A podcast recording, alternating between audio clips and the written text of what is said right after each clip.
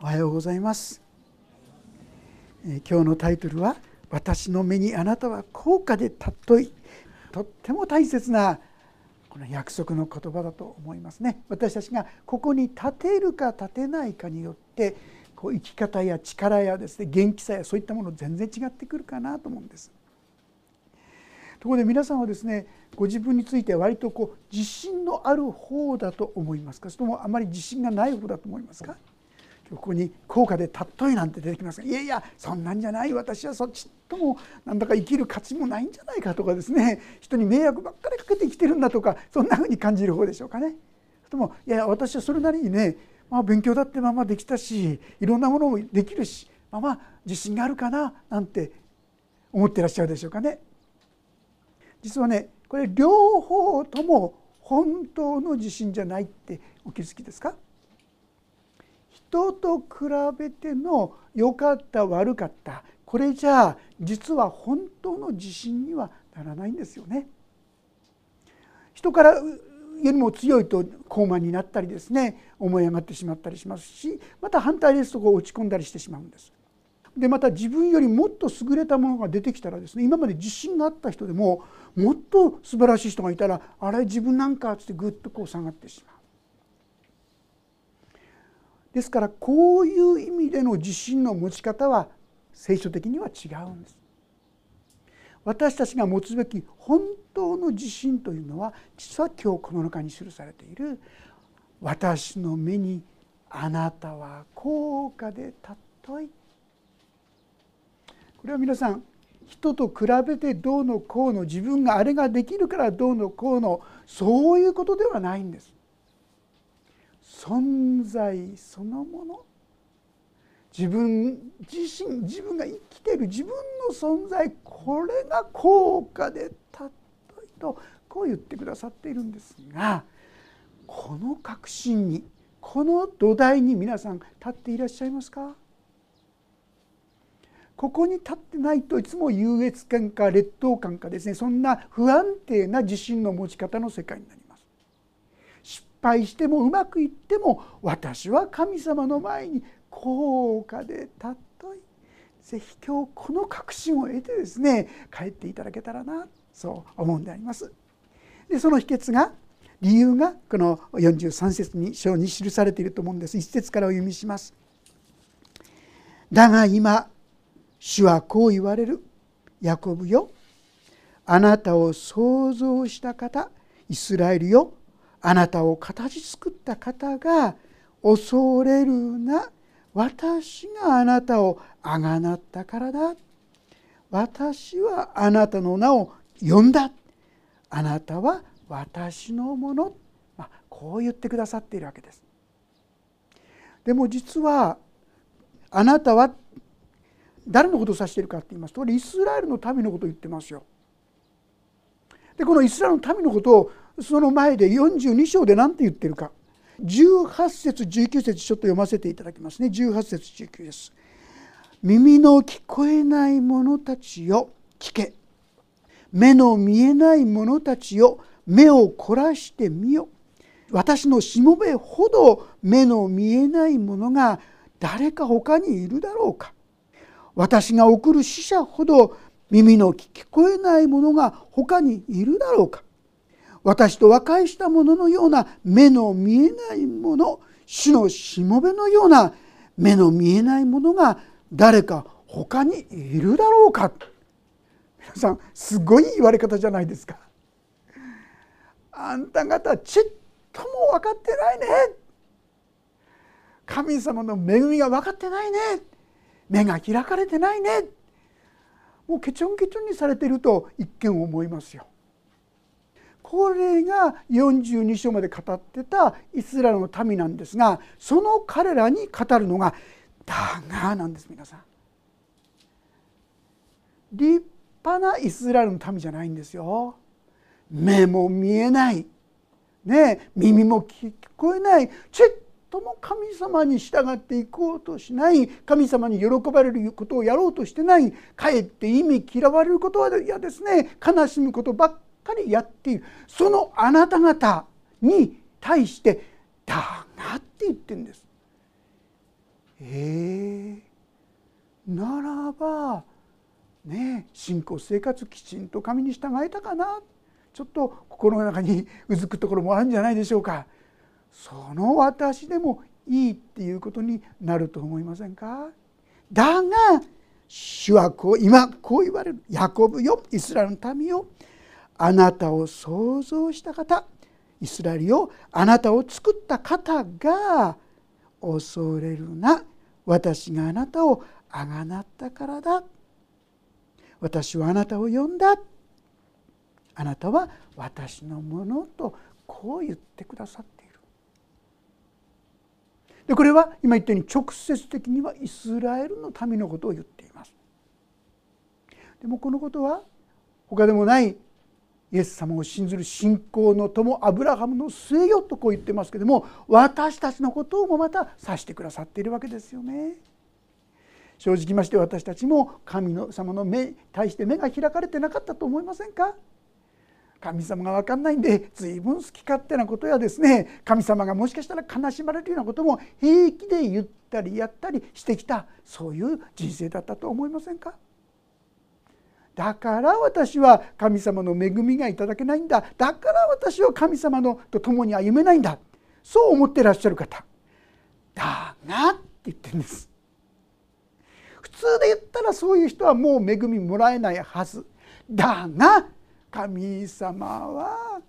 聖書の神様は違うよ。というのがこのメッセージです。皆さんずっとあの通読やってらっしゃいますか？今日の通読の箇所を皆さん読まれた方同じイザヤ書のですね57章というとこちょっとそこを開けてみたいんですが今日のところでありますがイザヤ書のもうちょっと後ろですね57章17節18節もちょっとお読みしたいと思います。もしよかったらご一緒に読んでみましょうか。57章イザヤ書57章の1718これ今日のですね聖書通読の箇所でありますがご一緒に見ましょう。3はい。彼の不正な利得の咎のために私は怒った。私は顔を隠して彼を打ち。そして怒った。しかし彼はなお背いて自分の思う道を行った。彼の道を見たがそれでも私は彼を癒す。私は彼を導いて彼とその嘆き悲しむ者たちに慰めを報える。皆さんわけわかんない話だと思いませんか？彼らはなかなか言うこと聞かない。ねあのなんで神様のにしてる子供にしてくださったんだらこんな困ったことや嫌なことがこうやって次々次々起こるんですか？もう神様私を見捨てちゃったんじゃないですか？ってそう思う方いらっしゃると思うんですがそうじゃないよ。私はあなたを子供として扱ってんだよ。でもあなた方があまりにもかたくなだから。あそうだった。神様に立ち返らないから。皆さん例えばこのコロナウイルスのことでも私たちはそのことでへりくだり悔い改めるべきですね。何か神様語ってらっしゃるんですよ。私たちはそのように聞くべきなのにいや違う。あれが悪いこれが悪い。違うものに目を向けてしまって本気になって神様の前にへりくらろうとはなかなかしない。なかなか言うことを聞かない。かたくななもの。もうくら言ってもダメなんだからこんなやつはもう終わりだどうしようもないって言うかっていうと18節彼の道を見たがって言うんですよ。彼が立派になるって言ってんじゃないんです。彼は相変わらずかたくなでしっかり真剣に神様の言うことを聞こうとしない。でもそれを見たけどもそれでも私は彼を癒すってこんなこと聞いたことありますか皆さん。ねえこんなひどいことをしてんだからもう恵みはストップ。こんな人に神様の祝福を預かあげることはできない。こう言ってしまいそうなものなのに神様はそれでも私は彼を癒す。私は彼を導いて彼とその嘆き悲しむ者たちに慰めを報えるっていうんです。これがあなたの神様だって知ってましたか？えー、そんなに憐れみ深いそんなに恵みに富んだ方だと思わなかったっていうのが本音じゃないでしょうか。でも知ってください。だから神様はあなたのことを高価で尊い神様ですね目が見えてないからじゃないんです。ちゃんと見てるんです。皆さんの愚かさももう醜さも汚さもですね自分勝手さも全部分かってるんですよ。でもだからこそって言ったらいいでしょうか。イエス・キリストを送ったんだよ。そしてあなたがこの神様にあって大しく生きることができるようにしたんだよ。こう言ってくださっている。そういう意味でこの神様を私たちがしっかりと受け取るならああどんな時でも大丈夫だと思いませんか？自分がめちゃくちゃになっちゃって弱くて本当に反抗してでも神様は分かってるよ。だからあなたのための十字架だったんだよ。こう言ってくださってる神様の声に耳を傾けましょう。さあどのように神様はですねじゃあその私たちに接してくれるんでしょうか？2節。あなたが水の中を過ぎる時も私はあなたと共にいる。川を渡る時もあなたは押し流されず。火の中を歩いてもあなたは焼かれず炎はあなたに燃えつかない神様はこういうふうにあなたを助けて守ってくださる方なんだよってこう言ってるんですが皆さん旧約聖書をよく読んでる方はですねこれ何のことか大体想像つくと思うんですね。まず第一に何のこと言ってるのかあなたは水の中を過ぎる時もこれはあのモーゼが出エジプトエジプトから出てきてそして逃げ惑うと言いましょうか逃げるこの神様に導かれていこうとするんですけども目の前には海がブワーって大海原がですね広がってるんですよ。後ろからはエジプトが彼らを追ってきてるんですよ。絶対絶命じゃないですか。どうなるんだなんと海の水がささささささっと引けてしまったって信じられないことじゃないですか皆さん。そのありえないことが起きたんですよ。私これ聞いた話ですがエジプトにはですねその時のその時にしかしながらエジプトがですこれイスラエルの民が全部もう行き切っちゃって後でエジプトが入ってきたらそこにですねエジプトが入ってきた時にダーッと水が回復してきてその時に流されたっていうかそういう車輪とかいろんなものが残っててそれが博物館に残ってるとも聞きましたね。これ歴史上の出来事ですよ皆さん。そのありえない出来事が神様はなさってくださったってことなんですよ。さらにはですね川を渡る時これは何でしょうか？これはイスラエルの民が40年エジプトを出て40年ずっと流浪の民となりましたけども40年経っていよいよ約束の地カナンの地に入ろうとした時ヨルダン川はですね満々と満ちる川幅雪解けの水でいっぱいです。簡単に渡れない。人口にしておそらく200万を優に超える方々がいたと思います。どうやってこの方々を安全に無事に渡らせるのかと思った時に神様の命令に従ってこの契約の箱を担いだ人たちが一歩ヨルダン川に足を踏み入れた。その瞬間一気に水はせき止められてしまって彼らは乾いた地を歩くことができた。二度には語ってですよ。こんなもう信じがたい技を通して彼らに示してくださった。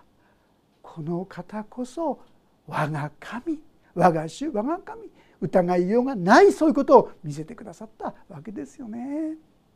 あるいは次のですね火の中を歩いてもあなたは焼かれずとありますがこれは何のことか分かりますか？これダニエル書に書いてありますね。3章に書いてありますけどもネブカドネザルっていうですね王様が一つのまあ権勢を誇ったわけですがその王様が金の像を作ったんでことごとく人々はこの金の像を拝めって言ったんですね。でもそこに仕えていたシャデラクメシャクアベネデゴというこれユダヤ人です。補修されて連れて行かれてしまった。でも彼らは神様に用いられるようになったんですよ。交換政府の交換になってそのことも妬みや嫉妬の大きな原因でもあったろうと思います。そのドラの平原でみんなが拝んだ時に彼らは私はただ本当の神様だけを拝むと言って決して拝まなかった。そのことを見ていた人がいたんだ。あいつらは王様あの金の像を拝まなかったですよ。それを聞いた王様は何をしとるか。呼び出してお前たちが今ここでこの像を拝むならそれでよし。もし拝まないならお前たちをこの燃える炉の中に投げ込むだ。こう言ったわけですよね。その時彼らが答えた言葉は何だったでしょうか？彼らはもしそんなことになるなら私たちの神はそこから私たちを救い出してくださいます。皆さんそう言えますか？素晴らしい信仰ですよね。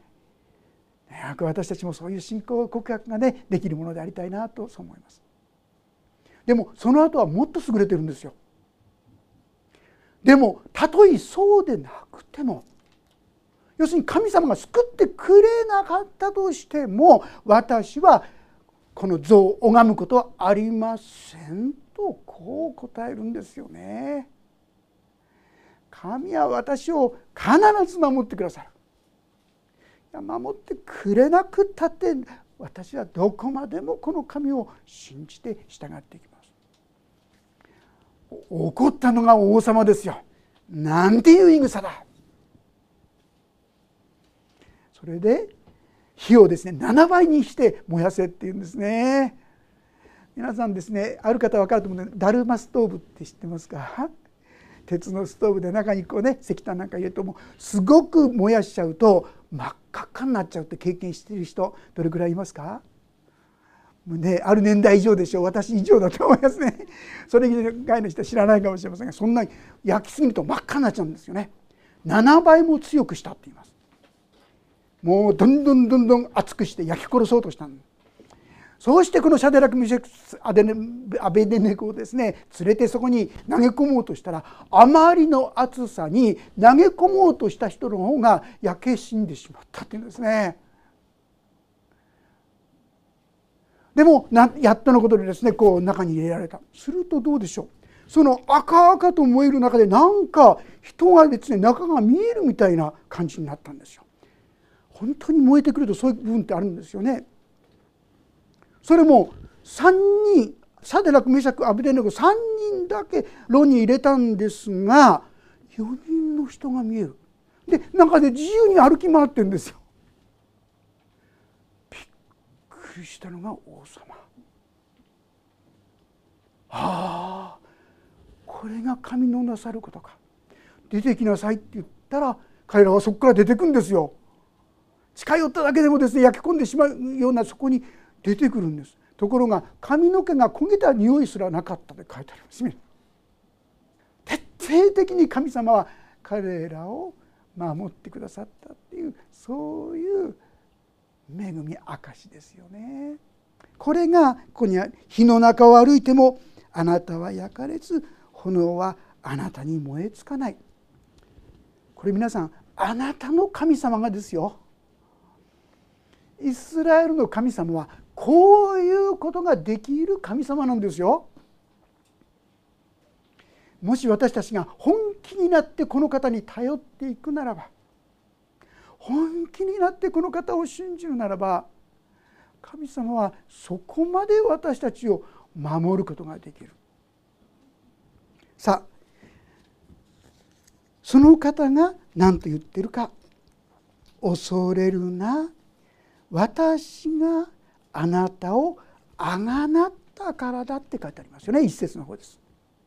あがなうってちょっと分かりにくい難しい言葉ですよね。どういう意味かっていうとね買い戻してくださるっていう意味なんです。まあ、買い戻してくださるって言ってもピンとこないと思いますがこんな先生がいたんです千代崎先生千代崎秀夫先生っていらっしゃるんですがホリネス教団のところにいらっしゃるんですがその先生がですねある時に泥棒に家が入られちゃったんだそうです。でなんと持ってったものはですね 本を持ってったそうですね。ね変わった泥棒ですねそれも進学書でしょう多分ね。で先生は中古屋さん中古本屋さんですねそういうとこに行くのが好きでですねよくこう入ってあの見たんだそうですがある時に懐かしい本を見たんですよ。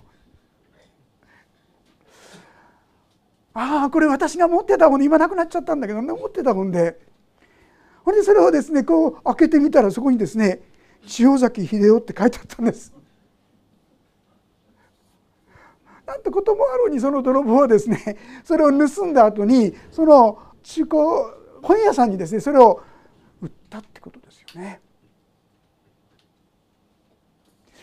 これでもねその時にはお店屋さんに「これ私のもんだから」って言っても返してくれると思いますか？ちょっと難しいでしょうね。それで彼はその時にもう一度そこにこうお金書いてあったお金を払ってそうしてそれを自分のものにしたんだそうです。これあがなうって買い戻すって意味なんですよ。どういうこと言ってるんですか？神様は実は私たちを最初お作りになられた最初のところにヤコビをあなたを創造した方と言いますイスラエルを作った方であります。でその方は同時にあなたをもお作りになったお方ですよ。いや私は父と母から生まれたんです。そうですか？父と母はあなたを産むことできないんですよ。一つの精子と卵子を合わせてそしてあなたが誕生できるように計画したのは神様。そういう意味であなたが今ここにいる本当の作り主は神様だったんです。皆さん自分のものって自分が作ったものって大切じゃないですか？自分が作ったものになあんまりそれ粗末にされたら嫌ですよね。神様は作った私たちのことを大切に思わないはずがないと思いませんか？そればかりかそれがいつの間にか勝手な売られちゃってですね勝手な生き方をしてもう神様から遠く離れてしまったものを神様は買い戻したんです。どうやって？十字架という愛する我が子を犠牲として捧げることによってもう一度その人が神様のもとで生きられるように道を作ってくださった。買い取ってくださった。二重の意味で自分のものにしたもの。大切じゃないですか。この千代崎先生多分その見るたびごとにねこれ買い戻したんだよなってね。特別な思いがそこに湧き上がったんじゃないでしょうか。同じように神様はあなたが大切な存在なんだよ。二重の意味で大切。私があなたを作った。にもかかわらずあなたは勝手な道して神様からはぐれてしまった。だからもう一度立ち返れるように買い戻す。十字架のこの犠牲を払ってくださったここまでして買い取ったものがどうして大切ないはずがありましょうか。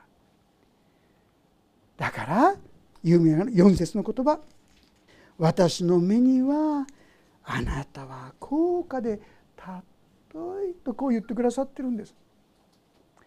あなたが立派になった時に高価で尊いんじゃないんですよ。神様に逆らってても神様が喜ばれることができなくても神様にとっては特別な存在だよってあなたに言ってるって受け取っていらっしゃいますか？神様があなたは高価で尊いだこの朝どうぞこの言葉を本当に真剣に受け止めて人が何て言おうと人がどう評価しようと関係ない。神は私のことを高価で尊いと言ってくださってる。このことにどうぞしっかりと立つその決断をしてくださったらなそう思います。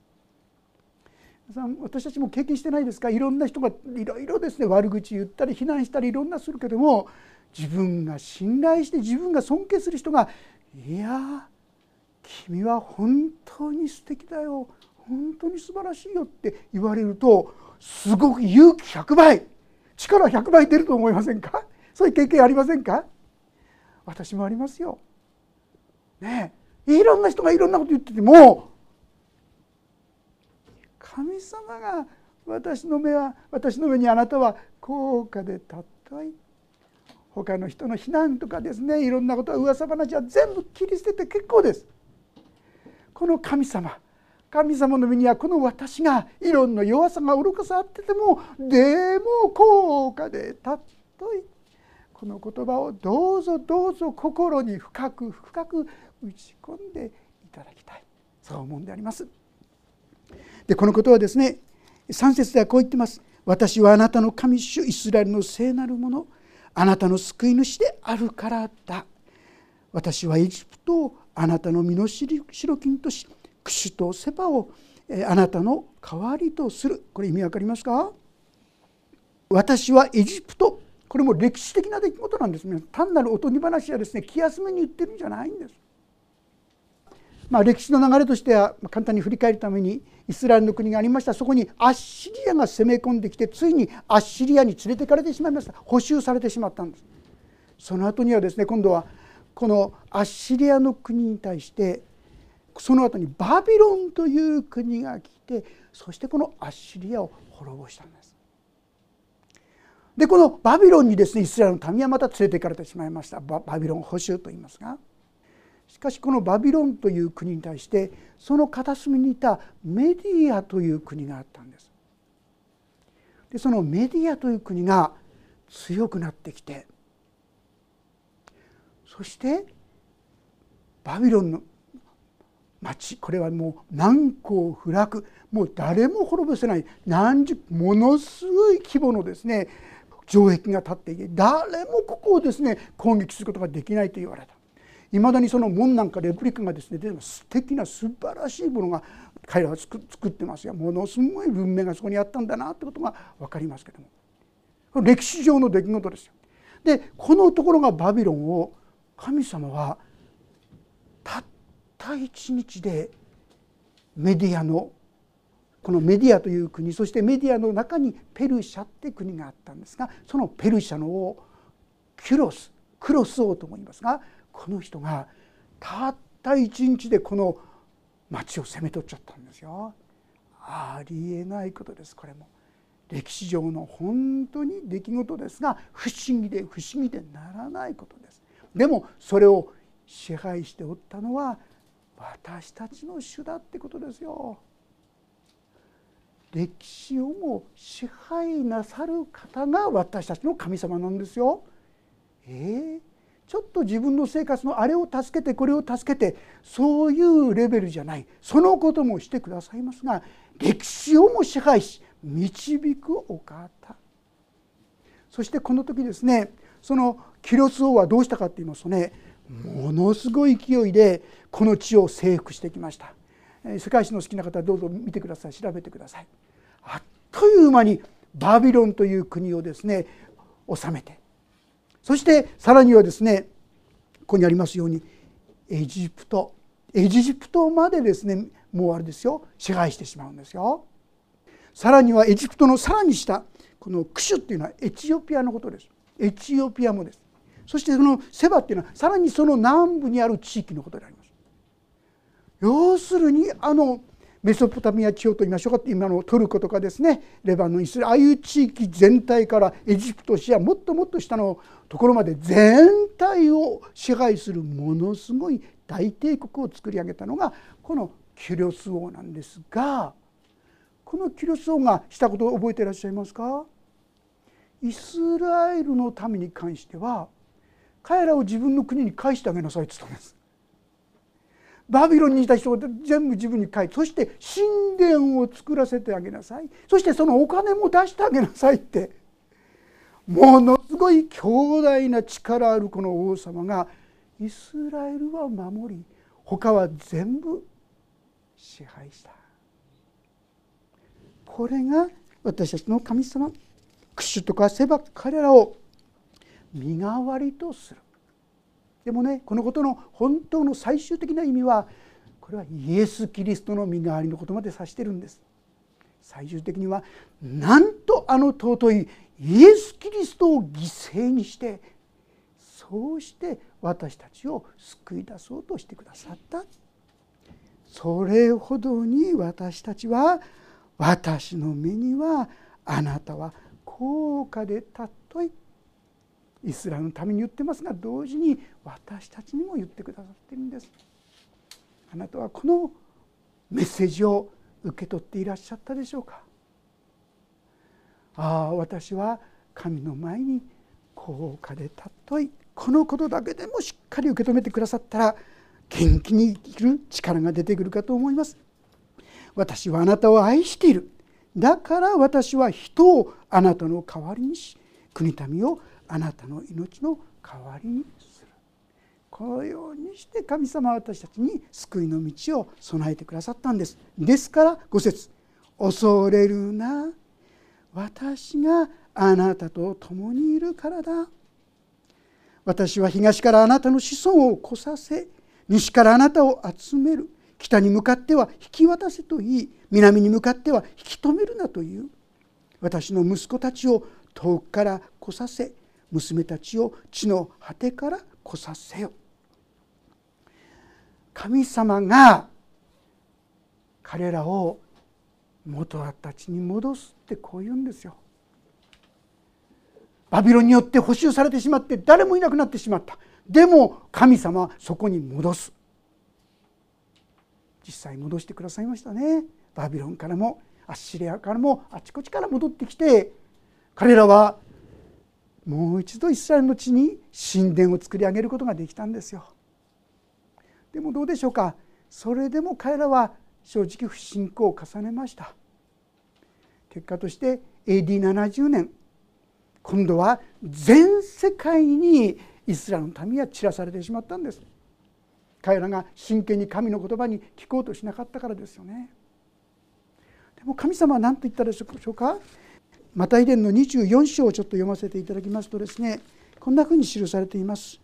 マタイ伝の24章をちょっと読ませていただきますと人の子は大きなラッパの響きとともに見つかいたちを使わします。すると見つかいは天の果てから果てまで四方から人の子が選んだ者たちを集めます。これは世の終わり。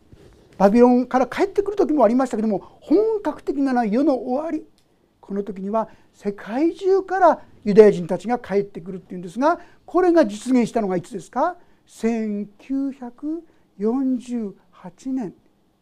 それまで1900年間自分の国がなかった民が突如イスラエルという国を作り上げることができたこれもですね話すと長い話になりますがあるクリスチャンじゃない人ですが国連の不思議な日とこう言われてます。なぜあの時に当職がですねこのイスラエルができることを賛成したのか実はイスラエルができることを賛成票にとあの投じたすぐ23日後にはイスラエルと当諸国仲悪くなっちゃったんですよ。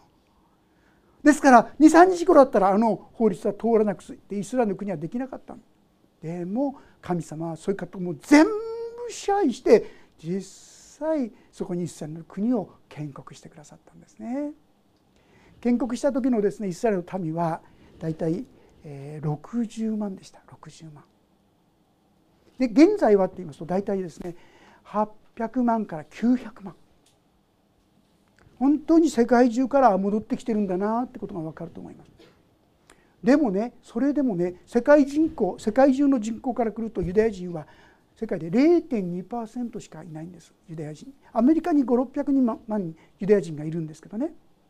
それ全部合わせても0.2%ところがノーベル賞ノーベル賞を取った人の実は20%はユダヤ人です。たった0.2%ですよ。でもそこから20%経済学賞に限ると40%が実はユダヤ人だって言ってますね。特別な民だったんだなってことが分かっていただけると思います。そういうことがあってこの6節に北に向かって引き渡せと言ってありますが実はですねこのユダヤ人の国ができたんですけどもユダヤ人ロシアや東欧諸国にいたユダヤ人たち帰ろうとしたんですが帰らせないんですよ。どうして？彼らがですね国の中枢部を担ってたんです。彼ら帰られちゃ困っちゃうわけですよ。ですから帰らせなかったんです。でもあの頃にちょうどですねチェルノブイリとかあるいはベルリンの壁とかいろんなことがあってガタガタになってきました。鉄のカーテンがですねだんだん取れてってユダヤ人たちがどんどんどんどん帰ってくるようになったんですね。そんなことも含まれて北に向かっては引き渡せといい南に向かっては引き止めるな。まあここもですねエチオピアの国はですねしばらくの共産圏の国で同じようなことがあったんですけどもそれが崩壊してそしてそこからも2万数千人エチオピアからユダヤの地に帰ってきたとこう言いますね。私の息子たちを遠くから来させ娘たちを地の果てから来させ。まあ直接はそういうことでイスラエルのことを言ってますがこれは他でもない。私たちのことを何度も言いますが言っています。私たちが世界中からそのようにして今や救われてくる。でもそれは何のためなんですか？7節。ご一緒に7節読みたいんですが読みしましょう。3はい。私の名で呼ばれるすべてのものは私の栄光のために私がこれを創造した。これを形作りまたこれを作った。神様なぜこんなことまでして手をいろいろ重ねて私たちを救おうとされるんですか？それは私たちがこんな私たちがそれでも神の栄光を表すものになれるからなんですよ皆さん。この神様に立ち返ってくるならば誰でもそのようになることができる。先週お話したニック・ブイッチさんの方覚えていらっしゃいますか？体がですね獅子手も足もないでもそんな彼がですねたまたまあのあれはあの皆さんも YouTube でしょうかね。聞こうと思えばメッセージ聞けます今。ものすごい元気にですね。その場所を見たら数万人かもっとかもしれない。すごいどでかいですね。そういう行動で彼はメッセージしてるんですがちょうど講談の上に乗っちゃってですね。動き回りながらメッセージしてます。例えば自分は倒れるところから起きることだって大変なんですよ。つって大変ですよね。手も足もないんですから。でもねでも失敗を重ねて99%失敗でもでもね1回できれば大丈夫ですよ。神様にあってはできるんです。なんてですね。元気づけるメッセージしてくださいますね。彼は学校時代本当に死のうと思ったって言ってます。みんなからいじめられてバカにされてもうお風呂の中に飛び込んじゃおうかなとも思った。でもその時に自分のことを愛してやまない両親のことを思ったらそれはできなかった。そして両親がいつも「あなたは愛されてるんだよ」「あなたには特別な意味があるんだよ」ずっとそう言われ続けてきてそして本当に分かってきた時にこうして私がお話しすると皆さん聞いてくれるんです。神は愛だたった一言でもみんな感動してくれるんですって。本当に彼にはそんな今やですね実は世界中に回ってこのメッセージしてるんですよ。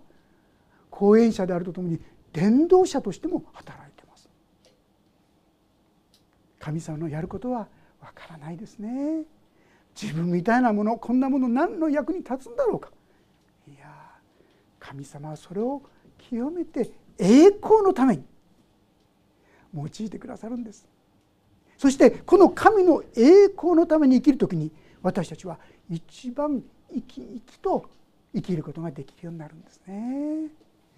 久保田早紀さんって皆さん知ってらっしゃいますか？彼女は「異邦人」っていうね大ヒット曲ですよね。多くの人がですね聞いた久保田早紀さん。ところが彼女はある曲で離れちゃったんですよね。離れるって言いましたもう出さなかった。彼女はですねもうお金だってもうザックザク入ってくるでしょう。すごいことがある意味において保証されていたんだけどもなんと虚しいことか。本当の充実感なんかちょっともない。彼女歌好きだったんだけどそういうのも嫌になっちゃった。原点に帰ろう。彼女は教会でですね教会学校で「歌手我を愛す」この歌を歌ってですねあの教会に来たんですが面白いのはですね「父我を愛す」ってのこの食べるアイスだと思ったみたいなんですね。それでこう来てでもそういう中で神様を信じてあそこに帰ろうそして彼女はもうそういう華やかな世界一切離れて今教会の伝道者として音楽家としてですねお金は前と比べたらもう全然違いますよね。でも今は本当に充実してて感謝して歩むことができるんですって言ってましたね。皆さん神様は私たちのことをご存知です。立派なものじゃないってことをご存知です。愚かで弱くて醜くて自分勝手知ってますでもだがって言ってくださるんですだが私はそのあなたのためにあがなった買い戻した。もし皆さんがイエス様を我が救い主として信じるなら誰でもこの恵みに預かることができるんですね。そしてこの恵みの中に今度は私たちを栄光のために用いるって言ってくださるんです。私ができることはこんな私ですけどお捧げします。こんな夜かのこんな自分勝手な私です。でもお捧げします。お委ねします。私を導いてください。これでいいんですよ皆さん。神様あなたを久保田早紀さんを生かしたようにあるいはニック・ブイチさんを用いてくださったようにあなたにもあなたになければならない道を備えてくださっているんです。お捧げしてこの恵みの道に共に歩ませていただきたいと思います。お祈りをいたします。恵みの神様あなたが私たちを作られそして自分勝手な道を歩み進んでしまった私たちをもう一度買い戻すイエス様の十字架という何とも苦しいその犠牲を通して買い戻してくださった。この恵みを本当にありがとうございます。それでもなおなおすぐに自分勝手な道になってしまう私たちですが主よだが私はあなたのためにあがなったと言ってくださること。そして私の目にあなたは高価で尊いと言ってくださっていること。主どうかこの言葉がお注いくださったお一人お一人の心にしっかりととどまりますように。どんな時でもあがなわれた。高価で尊いこの確信を揺るがされないようにどうか守ってくださるようにお願いします。そして神様の祝福が神様の栄光がもっともっとお一人一人を通して豊かに豊かに表されますようにお願いします。御手に委ねます。